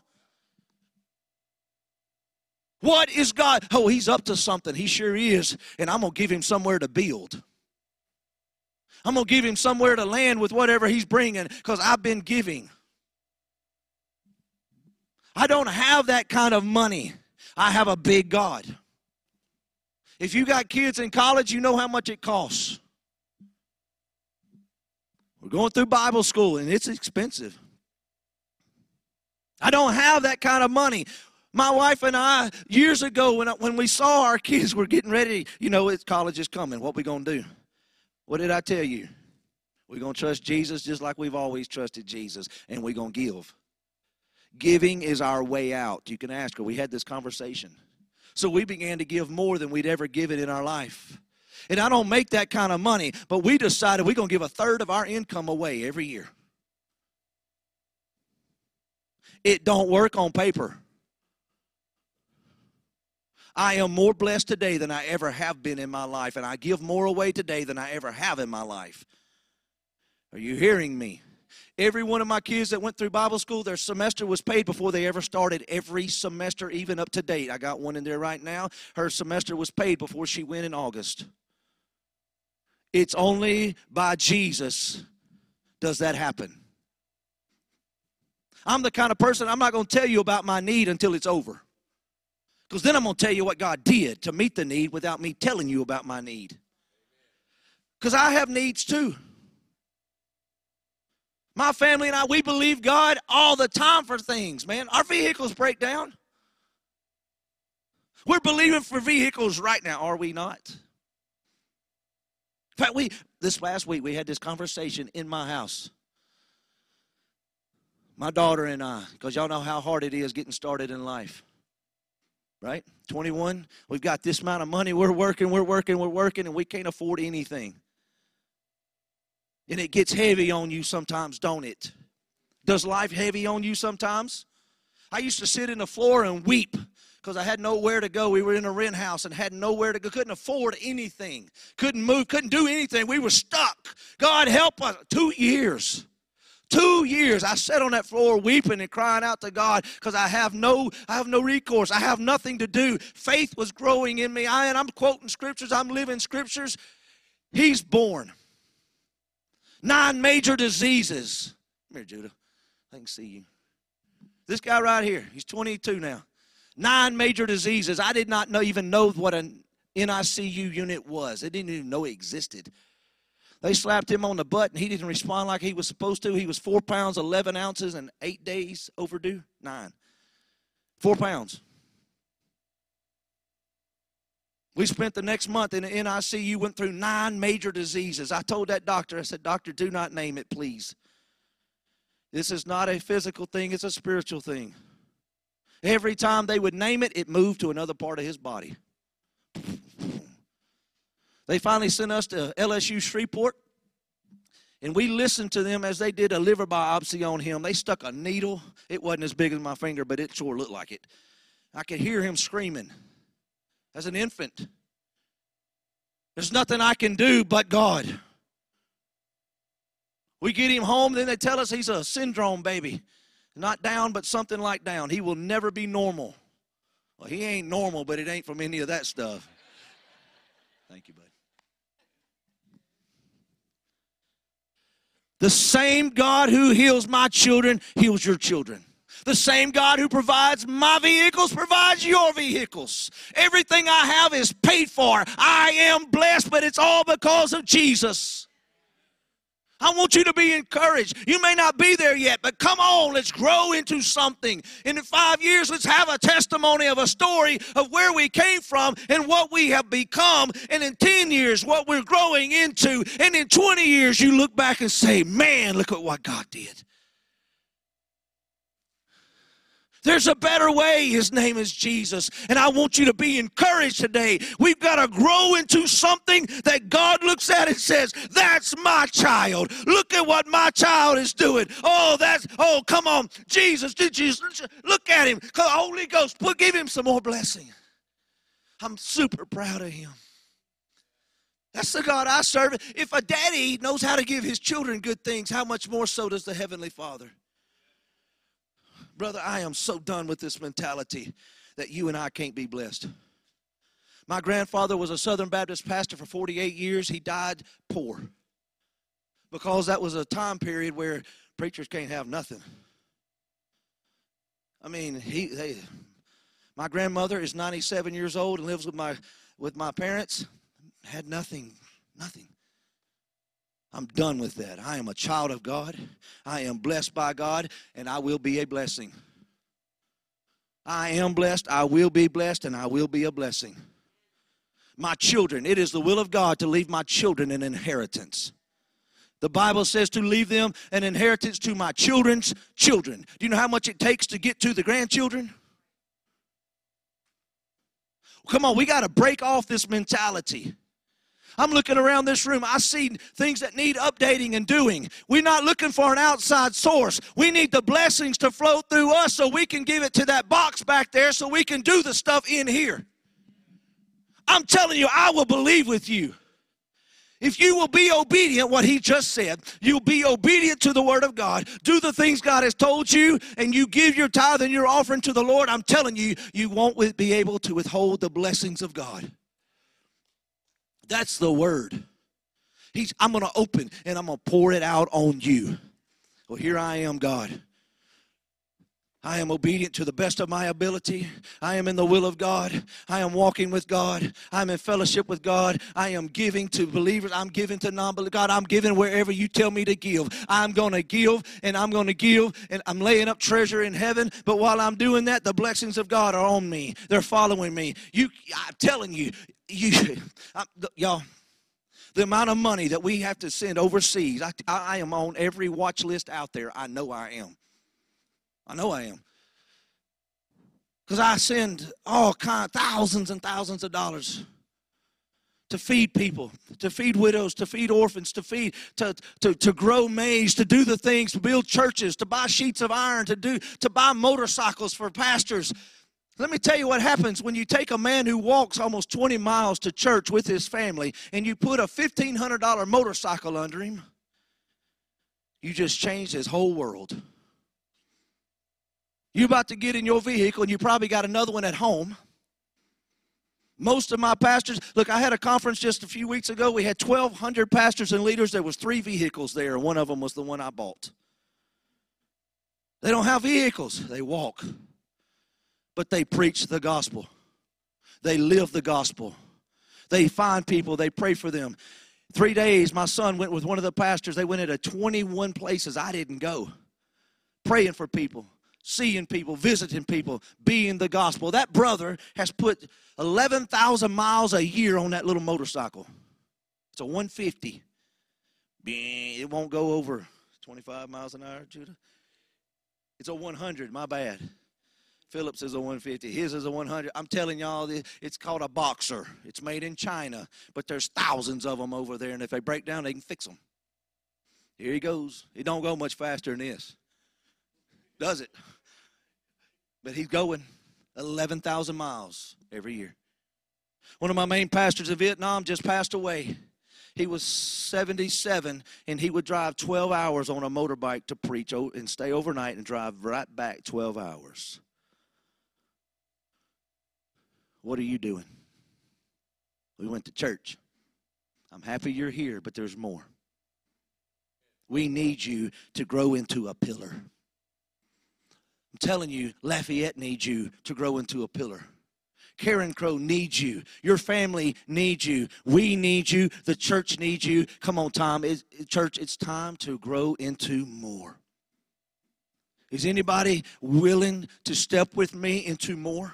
We want to operate in more. If you're going to operate in more, you got to operate in what you got now. If you don't operate in what you have now, you're not going to operate in more because you're not going to get the more. If you're not faithful with that which is little, he cannot give you more. Brother, I'm going to be blunt and I'm going to hand it to you. You're welcome. If your finances are struggling, it's because you've not been faithful.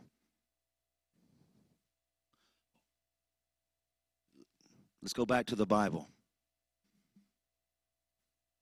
He that is faithful in that which is least is faithful also in much. When he gave out the talents, he gave it to them in accordance with what they could handle.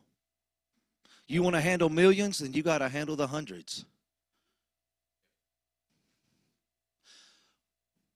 Just hear me out.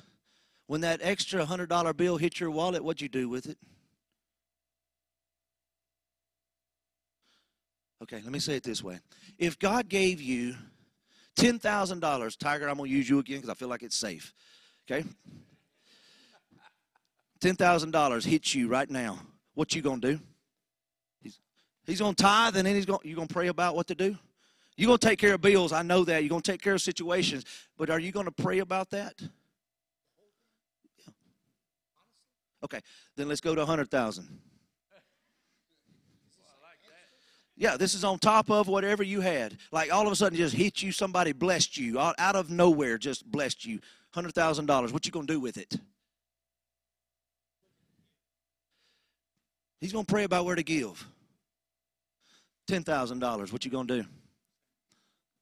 Okay, thousand dollars. Hundred dollars. Ten. At what point did you stop praying about what to give? What if it was 50 cents? Somebody gave you 50 cents. Are you going to stop and pray over about what to do with that 50 cents? No, man, I'm going to put it towards something. I can't do much with 50 cents. That's not the point. If God can't trust you with 50 cents, you think He's going to trust you with $100,000? Because at what point did you stop praying over what to do with it? Does that make sense? So I'm telling you right now, if you have lived year to year in struggle, in struggle, you better check and see where your heart really is. Because listen to me. I've been in prayer line after prayer line, and people have come to me and they said, I need a job, I need a raise, I need a, and God gave it to them, and they pocketed all of it. When in the prayer line, they said, I want God to bless me so I can give more. And if you've ever said that and you didn't give more, you better go back and give the more. Because you told God, if you bless me, I'm going to give. And I don't want your money, me personally. You go find somewhere where God says give it and give it to him. Okay? But listen to me. How can you increase if you can't be faithful with what you said? Do you know how many building programs we've had in churches where people committed to something and then never came through with what they committed? They're liars.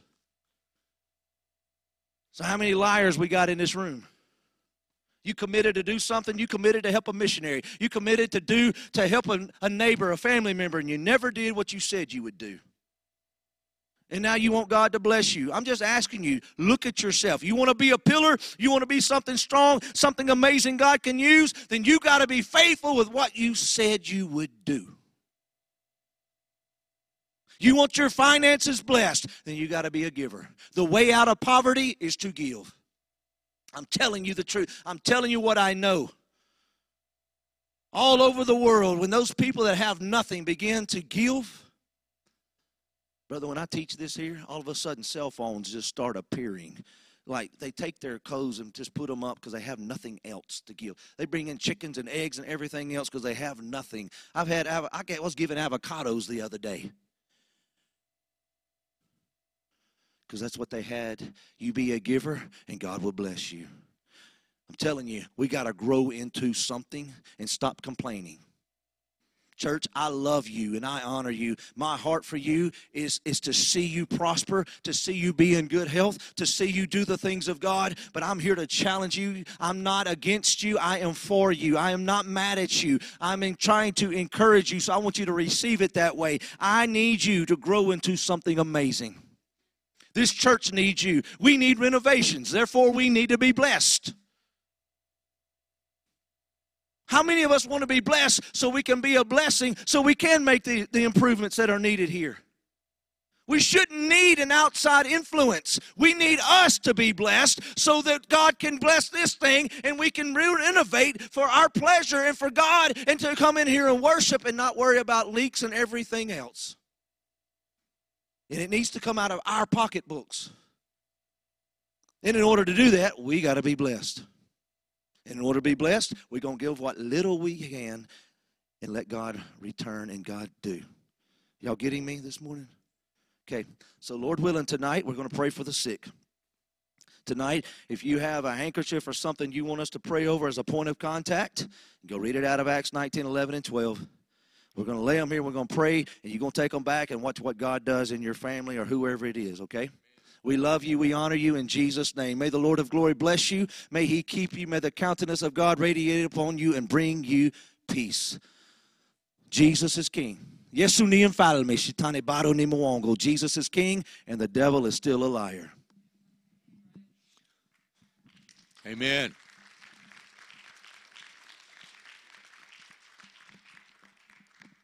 Hallelujah.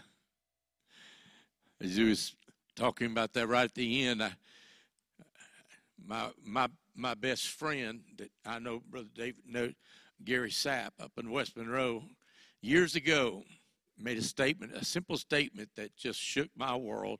He said, "God will get it to you if He can get it through you." And many times when something extra comes in our pocket, we we immediately start thinking how how am I going to spend this? What am I going? I'm going to go splurge. I'm going to go do this. I'm going to do that. And and I remember I heard him say that, and in a service, in and I said I've never thought about it that way, and and somebody walked up after the service, and put a hundred dollar bill in my hand. Said I wanted to bless you, and I just put it in my pocket. I didn't look at it at the time, and then afterwards I got home, I pulled it out. It's a hundred dollars. Oh man! And I, I, I immediately started thinking about me. And then I heard that voice God will get it to you if He can get it through you. I said, Oh, yeah. This ain't for me. That's for somebody else, or that's for something else. And I said, Okay, Lord, I'm going to trust you. So I immediately gave that hundred dollars to mission work. Two days later, here come two hundred dollars. And I thought, oh, this is the blessing. I get this. And the Lord said, if I can get it to you, I'll get it to you if I can get it through you. And I was like, do I get to keep half? you know, the first hundred, you know. But I heard that voice. I said, Lord, it's going to missions. Gave it to missions. About four days went by. And I'm, I'm not kidding. This was several years ago. $500 come in. I said, Lord, this is more than double. Do I get to keep part of this? He said, You can do whatever you want. He said, But I got it to you. Now, what are you going to do with it? But I had made a commitment. I said, Lord, I've not looked at it that way before. I said, I, and I remember the statement by Larry Burkett, who's gone to be with the Lord now, died several years ago, started Christian Financial Concepts. And I, I'll never forget, he said, he defined a biblical statement of what is rich. He said, You take what it takes to meet your basic needs. I'm not talking about living in poverty, but basic needs to where you meet the needs of your family and needs. And he said, Everything above that is wealth. And I said, Man, that's so different because so many people today as soon as they get a raise they just go out and get a more expensive vehicle with a bigger note or they get another vehicle with another note and this and that. Look i'm not criticizing anybody or anything like that. I've had people say to me pastor why you drive around old cars? I said because they still run good and they're paid for. And i'm not going in debt. I'm just not going in debt. And uh and, and I said, if you know, if God wants to bless me with another vehicle, He'll bless me. But I'm I'm content. The Bible says, learn to be content in whatever state you find yourself. I said, well, I find myself in the state of Louisiana, pastoring a church in Lafayette, and I'm content. But I, but I'm telling you, folks, God, God is looking for people to raise up to be pillars in the church because we're we're living in a, a time that's shaky. And if the people of God are shaky, something's wrong. Because our God is not shaky. He has not changed. He's the same yesterday, today, and forever. He is the sure foundation himself. He's the rock on which we build ourselves, we find ourselves. He, he is the anchor in the time of difficulty and storms. He's the tower in which we run to, and He will take care of us.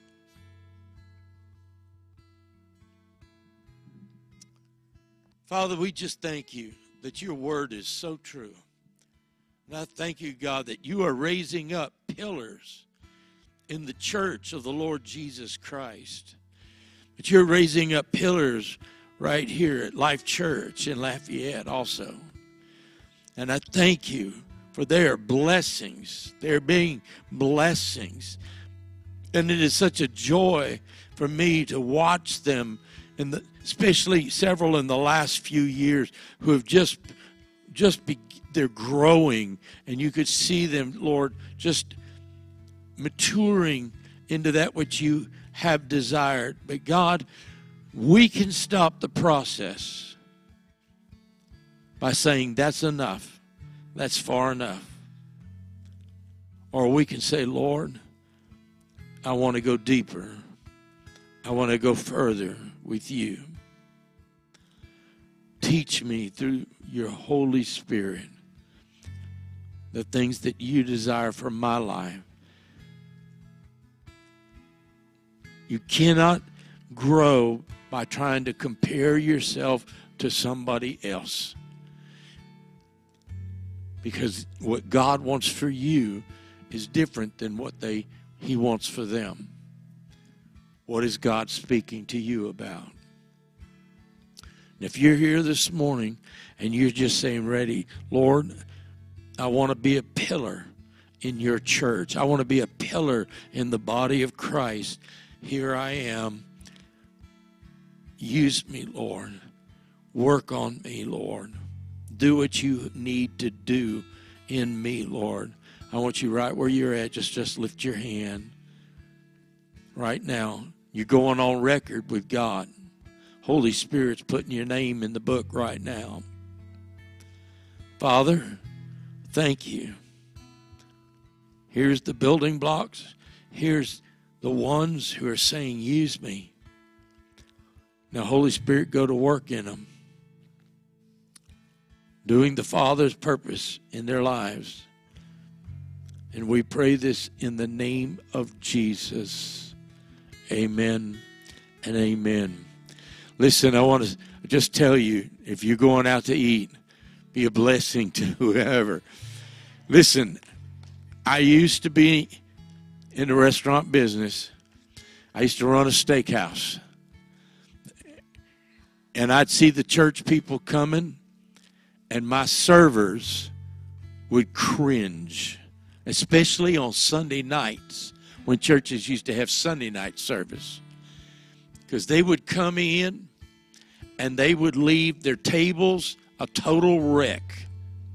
Food all over the floor, all over the tables, all over. They were mean spirited to the servers. And then they would leave a tract on the table for a tip and say, Get saved. I saw it so many times. I had a server come to me.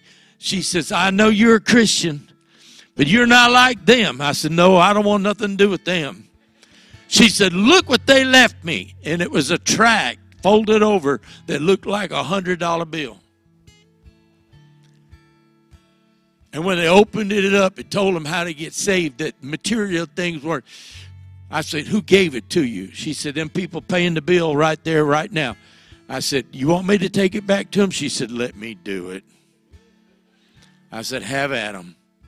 She went up there and she tore that thing up and threw it in their face. And I, she came back and I said, I'm sorry for you. I said, But not every believer's like that. But I'm serious. I, I saw it Sunday after Sunday after Sunday after Sunday. And they'd say, Oh, hurry up before the church crowd comes. Well, I think you ought to just be a blessing to those that you- you're there. And look, I can't tell you how many times my order's been wrong. Don't get mean and nasty. Just say, you know, they'll say, Is everything okay? And I'll say, Well, not really. But that's all right. I said, Oh, we'll make it right. That's fine. But don't get mean and nasty about it. Because I'm telling you, they got a hard job. You know why? They're dealing with people. Come on now. They're dealing with people. And they got issues at home too. I'll never forget when I was in Foley, Alabama. In fact, we drove to Pensacola to eat. I was with a pastor and his wife. We ate a little fish house there. And when the server came with the food, the pastor looked up to her and said, What's your name? And she told him, and she said, Would you join us as we pray the blessing over this food? She was shocked. She said, You want me to do what? She said, Just join with me as we pray over our food. And we're so thankful that you're our server. She was shell shocked. And, and we prayed, and she said, I have never had anybody ask me to do that before. She came back afterwards when we were leaving. She said, I can't tell you what that did for me. She said, You made my day. And I thought, simple people praying just simply, Lord, bless the food and bless our server today and let her be have a blessed day. Man, I'm telling you, it, she said it just changed her whole day, outlook on the whole day. I don't know why I need to say that. I felt like I needed to. I bless you, folks, in the name of Jesus. We love you so much. And I hope that you come back tonight because we're going to see miracles take place, continue to take place in Jesus' name. Amen. Ushers are at the back door. If you want to bless their ministry, please just give put it in the bag. Thank you very much. We'll see you tonight.